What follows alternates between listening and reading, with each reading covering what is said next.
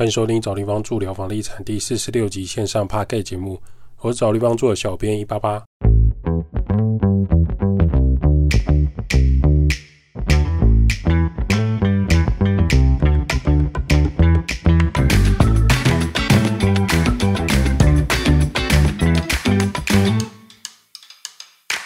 找地方住聊房地产。找地方住是一间老屋翻新租赁管理公司。我们服务项目有帮屋主代租代管理房子、包租代管服务、装潢设计工程、局部小工程协助、布置软装设计。有官方网站 IG 赖连接，有相关服务可以写 email 或加赖官方账号询问。找不到连接的人，请直接到官网，拿到官网最下方就有连接。开工回来的开工大吉，每一个装修案场啊，还有我们的。代主管案件都开始在执行跑起来，所以信件跟 IG 的讯息正在陆续的消化跟回复，请见谅。有时候回复比较缓慢，是因为小编这边实在堆太多东西了。过完年来回一下听众的信件 QA，来信的名字是小谷摊平，这个人是不是有听古癌？古癌那边有个听众留评论说大谷祥平，小谷摊平，找地方住你好。我很常听你们的节目，尤其是周六的早上，我都要送小孩去补习。回程的车上呢，十五到二十分钟刚刚好。反正周六早上的广播也没什么好听的。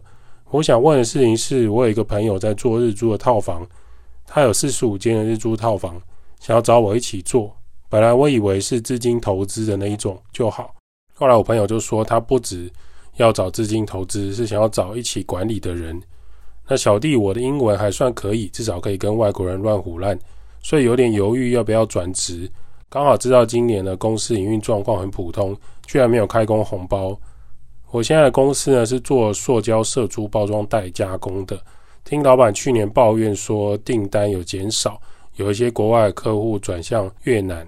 想问说现在日租套房在台湾的状态如何？如果跳过去做这个工作，会不会遇到什么样的危险？毕竟日租套房好像不是像饭店业一样，我朋友给的待遇是还不错。另外一个是工作时间好像比较弹性，我比较有机会可以接送小孩或是陪老婆小孩吃饭。感谢。好，这是之前有说要聊一下那日租的事情。其实台湾的租屋形态大概就这几种：长租、短租跟日租这三种房屋租赁形态。剩下的就是看一般住家还是饭店、旅宿业。日租顾名思义呢。就是一天一天算钱，一日一日，其实就像饭店那样，有 check in 的时间、退房时间，然后有人可以在屋内打扫房间、更换寝具啊、备品之类的。日租店为什么在台湾呢？他不称呼自己什么是饭店啊，或是什么他是民宿之类的？为什么要改成什么日光早晨、回光住所，或是什么漂浮、什么小文鸟居所啊，什么什么什么文？之类的的名称呢，就是因为它违法，当然不能明目张胆称呼自己为饭店或是民宿。以前我在温刀谈房地产节目有聊过，这一次再来聊一下。有人问到这个日租的事情，我们在这边跟大家讨论，风险一定要被理解。有一件事情是躲不掉的，就不要跟政府对坐。这部分爱注意了。首先，日租套房日租形态是这几年才有的吗？当然不是啊。在二零一五年到今年都有日租套房的存在，只是形态变化如何而已。有没有被妥善照顾，或是说有没有提升屋内的状态？最大的差异就是 Airbnb 这个跨国巨兽红遍全世界开始，台湾才吹起日租套房的风。当时还有人开课在教学你怎么做日租套房，大赚钱。目前某一个大房地产频道和大公司当年就是做日租套房起家的。每个月收入可以到三十万到四十万的净利，就知道这个市场有多大。所以说违法一定是错的吗？只能说看你从哪一个角度去做了。那如果你说违法一定是错，那那间公司过去不就是超级违法？他们做违法起家的，所以不能这样讲。如果你是正义魔人，大概斑马线小绿人 logo 快要变红色红灯的时候，行人硬闯过去就是巨大违法。所以这件事超严重，对不对？还是说看你的立场或者定位在哪里，或是说行人闯红灯就没关系，因为那是很小的事情，违法没差吧？所以真正的正义来看的话，违法不就应该不以恶小而为之吗？行人闯红灯是很小的事情，日租套房是违法，那到底什么事情是对，什么事情是错呢？站在房地产市场，你了解越多，你越会发现很多事情脏的可以，黑到发亮，合法可能跟你想的完全不一样。Airbnb 全世界爆红，可以 Google 一下，查一下这是什么公司。当年是创业融资的巨兽啊，还有出书在写关于 Airbnb 是怎么发展起来的。台湾也吹起日租风之后，开始某些聪明的人和聪明的团队，外文能力很强的团队，几乎赚一票收入离开。很多原本是做隔套房月租金的人，甚至把四间六间套房全部拿出来变成日租套房，还有一个房间弄成四人床、八人床的，请打扫阿姨，请打扫人员。请司机从机场接送客人，还可以让司机让客人去包旅行、旅游当翻译都有，还可以把行李搬上楼。这件事情就让很多的饭店跟民宿业很不爽。老子弄饭店、弄室内装修许可、弄竣工，陪很多长官喝酒，陪建筑师变更室内，为了配合消防法规，还有地板楼梯板面积垫高跟载重，还有很多建筑法规的限制。结果现在很多住家或是那种老公寓，现在隔套房给我搞什么日租套房，还有住家拿出来弄套房，一个晚上八百块、一千五一个床位，各种低成本的日租生意抢我饭店生意，旅宿业大头也是台湾很重要的政治圈势力，还有很多有头有脸的人出书，家里跟大饭店都有姻亲关系的，怎么可能让这种事情继续嚣张下去呢？于是，二零二零年快速通过检举日租套房条款，被检举的房东如果违法经营日租套房，政府这边一张罚单最低是开罚十万块，检举人可以拿到十五趴的奖金，换算一下，日租检举人可以拿到一万五。因为高额的奖金，政府也怕检举的人领太多发太多发爆了，规定呢，检举人一年奖金不可以超过三十万的上限，可是还是很可观呢。因为日租套房可以连续检举，所以就是它可以十万再叠十万上去之类的，其实还是很惊人。日租套房的检举发生在二零二零年的下半年，就非常的踊跃。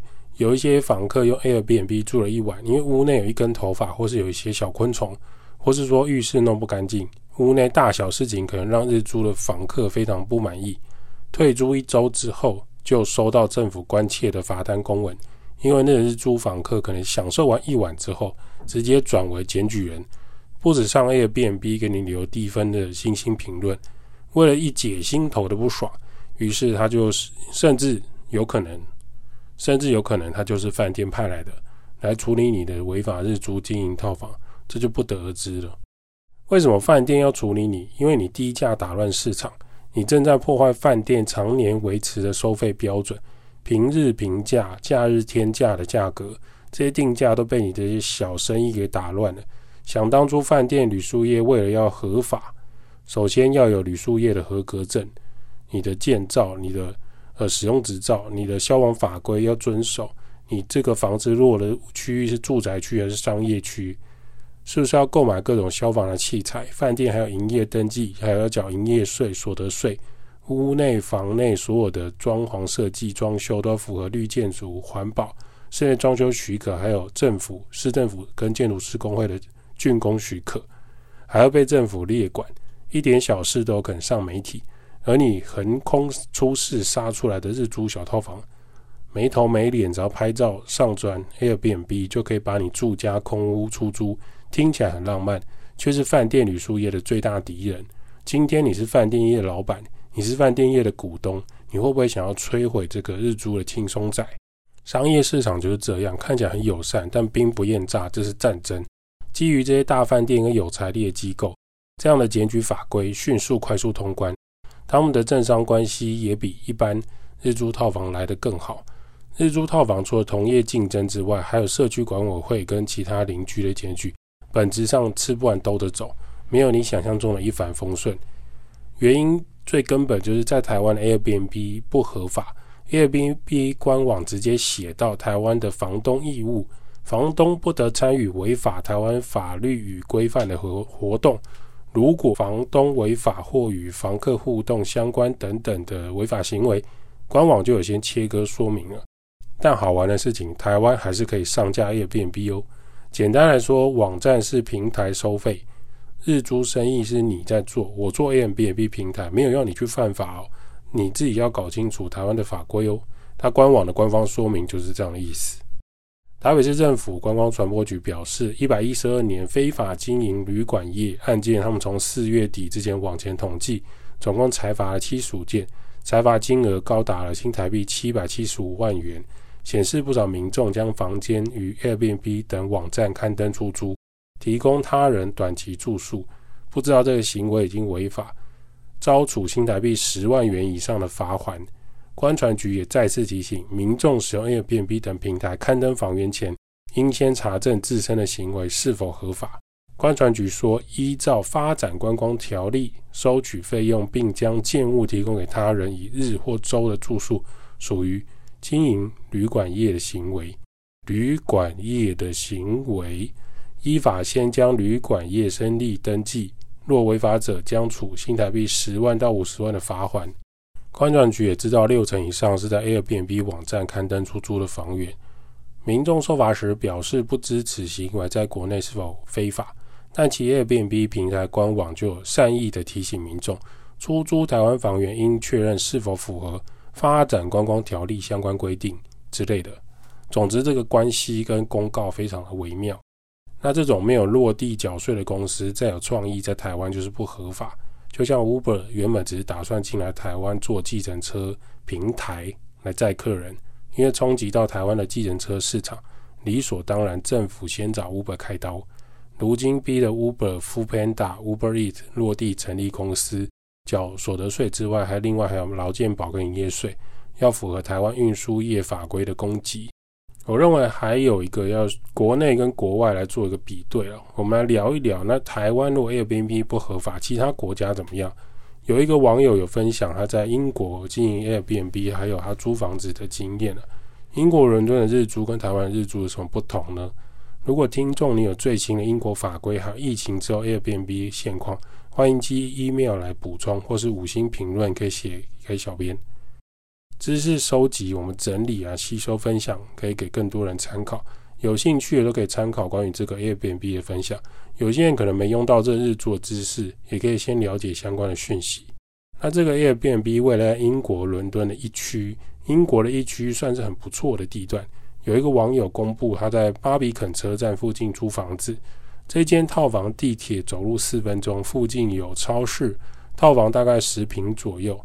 虽然英国不算是平啊，他们是用平方公尺，但我们讲平数，大家比较有概念。这间房子位于英国市中心很棒的车站旁边，市价呢，房屋市价大概三十万英镑，当时换算大概一千一百万台币而已。其实，在那边一千一百万台币只能买到英国的小套房。有些人会在那边那边喊说：“哦，台湾，台湾，台北房地产世界扯的，一个套房就要上千万。”对不起，在英在日本东京，在英国伦敦首都都是如此的。你想要买到很黄金地段区域的好的套房，就是要上千万台币。你不能拿台湾首都台北市的房子去对比英国很外围郊区的房子。真的要这样比对，你可以拿云林郊区的房子去比对英国外围的房子，你会发现这是成熟都市的房价发展。城市越发达的地区，交通越方便，政府和工作机会越有保护的地方，就是房价和租金比较高的可能性。物以稀为贵啊！如果大家都想要挤到台北市，大家都想要挤到英国伦敦，好地点跟好建筑就是这么多，就要拿出更多的资金出来，才能拥有这样的房地产。租屋状态更是夸张。那这间在英国一区的房子租金多少呢？每个月大约是一千两百英镑。换算台币，一个月就是租金四万四千块台币哦。一个套房一个月租金是四万四千块台币哦。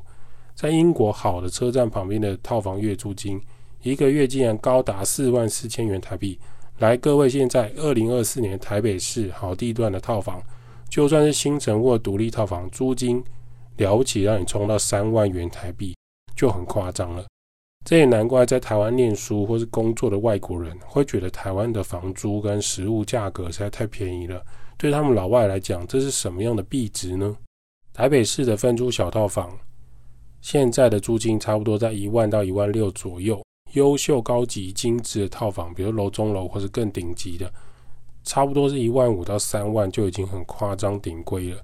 这就是英国伦敦跟台湾台北的月租金的差别。回到日租的探讨，在英国伦敦 Airbnb 是合法的，只是伦敦政府规定做日租一年只能有九十天。英国其他城市可能有不同的规范跟法规。为什么只有九十天？因为他们要保障原本的旅宿业。这一点有点像台湾，但不用不承认，在双北市很多规定毛很多。英国其他城市跟台湾其他城市做 A M B N B 的难度一定比较低，只是租金也偏低。但千万别忘了，台湾是不合法，英国是有合法九十天的，所以在台湾你是随时会被检举的，这一点就会落差比较大。今天在伦敦做 Airbnb 可以用 Share House。的方式来经营，台湾这两年叫做共生公寓的方式来经营，就没有所谓的九十天日期限制。如果你很在意 Airbnb 该国家的规定，就可以上网查询更多资料，可以让你经营起来更顺利。如果你要做跨国的日租的话，上面已经先回答小股摊平关于 Airbnb 在台湾有没有合法。如果你朋友是想要找一个人一起来管理，那基本上就看你是想要成为老板还是员工。因为你提到可能会转职，就可能需要思考的是这份工作是不是有长远的看法，或是说你想要短期两年出来做看看，学习这部分的房地产知识，就留给你决定。原公司如果订单今年还是持续下滑，会不会裁员，或是增加工作量，这部分也很难说。相信你应该是最了解的。新工作的待遇是不是可以养家活口？然后你是否愿意接受？非朝九晚五的上班时间呢，等于是饭店旅宿业的接待。如果你们都做好线上作业，比如说已经安排好固定的打扫人员、固定的派车接送、固定的导游跟翻译，或是访客他们自行移动的方式，这些你都可以先问过你朋友有没有规划好，因为没有提到更多关于这个日租经营的细节，只能提醒你要留意了。然后你说这工作会不会有什么危险？老实说，如果你是员工而已。就不太会有什么问题，因为政府开罚是罚你老板或是罚屋主房东，除非刊登招租租屋的人是你本人，房子房东是你，那就另当别论。两件事情，第一个它不合法，第二个它工作形态不同，你可能都要跟朋友讨论看看。如果收入颇丰厚，例如说它是与你原来工作薪资的两倍，也许可以考虑看看。剩下就是还是要交给你认真仔细思考了。最后一个就是日租，如果你朋友被开罚罚到做不下去的时候，会不会让你失业呢？失去这个工作收入这一部分，你们可能真的要讨论清楚。都讲到英国租屋了，在台湾几乎是用五九一租屋是最大宗。某些租屋业者或是中介，他们的官网会把租屋资讯放在自己的官网上面，成效如何就不太确定。在英国找月租的租屋，当地要上 Open Rent 网站来找房子，要找房东租房子，基本上都在这边，是在英国最 top 最流行的网站。台湾或英国，全球最大的日租套房应该还是 Airbnb。这一集没有业配，在英国做 Airbnb 一定要跟屋主房东讲清楚，你是要来做 Airbnb 的，因为英国租赁法规有保护房东，也确保税收。避免一般人偷偷做 Airbnb，你在双方讲好的情况下是可以经营的，这一点跟台湾完全不同。台湾无论如何，你有没有跟房东讲好，都是不合法做日租套房了。再次提醒，日租套房在台湾是会被开罚的。那么在英国很容易找到可以同意 Airbnb 的房东吗？根据实际在英国经营的网友表示，他自己的房东是印度人呢，印度人非常会计算。跟非常会赚钱，所以他比较容易入手。那其他英国种族歧视很严重，你就是黄种鸡 China COVID 病毒人，白人看到你就不想租了，更何况跟你谈 Airbnb 这一类型的房东房客种族歧视也不用骗自己，白人在英国人类世界还是领先地位的。在英国租房子跟买房子会有不同的待遇，可是呢，英国它是有完整的房屋法规的。用房地产法规来做区分就可以了，避开那些歧视或是很奇怪的房东的话，这个就是目前英国跟台湾对日租不同的做法。英国饭店难怪不会抗议吗？其实有，所以对于英国政府来说，它就是寻找可以并存跟平衡的方式，因为他们也不希望说这种新创的产业不能进来，进来之后如果他们可以正常缴税，其实对英国政府来说没有不好的地方。有些事情待在台湾，不能只用本土的角度来看事情，搭配这种国际行情跟国际新闻，会有更多房地产不同的看法。最后补一下关船局二零二二年的新闻稿：日租套房暗藏各种安全风险，属于非法经营。北市关船局提到，过去曾有旅客在屋内一氧化碳中毒，日租照片与实际状态不符。台北市政府观光传播局查获一百二十八件。非法旅宿总裁罚金额已经高达一千三百八十一万元。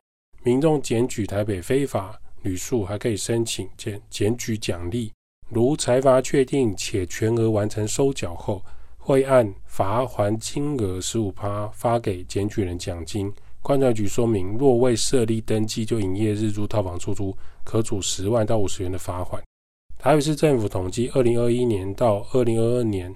从一百四十四家进步到两百二十五家，财罚金额也从一千四百多万到两千三百多万。事实上，日租套房暗藏各种危机。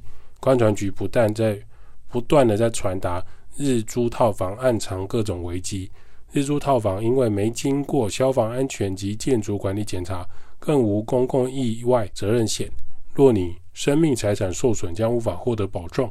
观传局曾与社区管委会合作查获日租套房。因旅客和社区的住户作息不同，夜间喧哗扰邻，不同旅客频繁进出，也造成其他住户疑虑，影响到治安。未依社区规范处理垃圾，也造成脏乱。可见日租设备老旧，造成社区环境脏乱情形。日租套房多为民众检举，部分未查获旅客或警察局等外部的通报。有不少案例是社区大楼管理委员会检举的。因社区内某住户对于不同人携带行李箱进出的状态，认为频率异常，怀疑是日租套房与观察局检举合作以后有查证经营的事实。以上呢，就是观船局的悬赏文，白话来讲就是写很多负面的，让你对日租有很多负面的想象，就是日租会一氧化碳中毒啊，造成社区脏乱啊，治安很不好啊，出入频繁复杂。但其实我们看到了跟日租无关的，就是台北、台中、高雄、台南，很容易就可以拿出枪。难道那个有比日租套房更安全吗？所以我们要开发日租套房，请民众多多检举，社区管委会也可以检举哦。观传局只要确认以后就会发奖金哦。我们查核后就会发奖金哦。但是被检举人要缴完这个罚款，我们才会拨奖金给检举的人哦。所以，如果被检举的人没有缴完这个钱，我们是没有办法发奖金给检举的人哦。大概白话翻译是这样子。如果听完这一集想要投入 Airbnb 的人，小股摊平兄弟，还是建议你三思了。毕竟房客、邻居、政府都有可能是你的对手，可能破坏你的房地产生意。你要怎么好好的做事情呢？找地方住，每个人都需要找一个宿舍地方住，代租代管、包租代管、装修工程、布置设计。他开始分享租屋投资房地产。如果对房地产相关、房东、房客、装修有任何问题，都欢迎发 Case 五星好评留言。小编收集后会在节目上做 Q&A 分享喽，拜拜。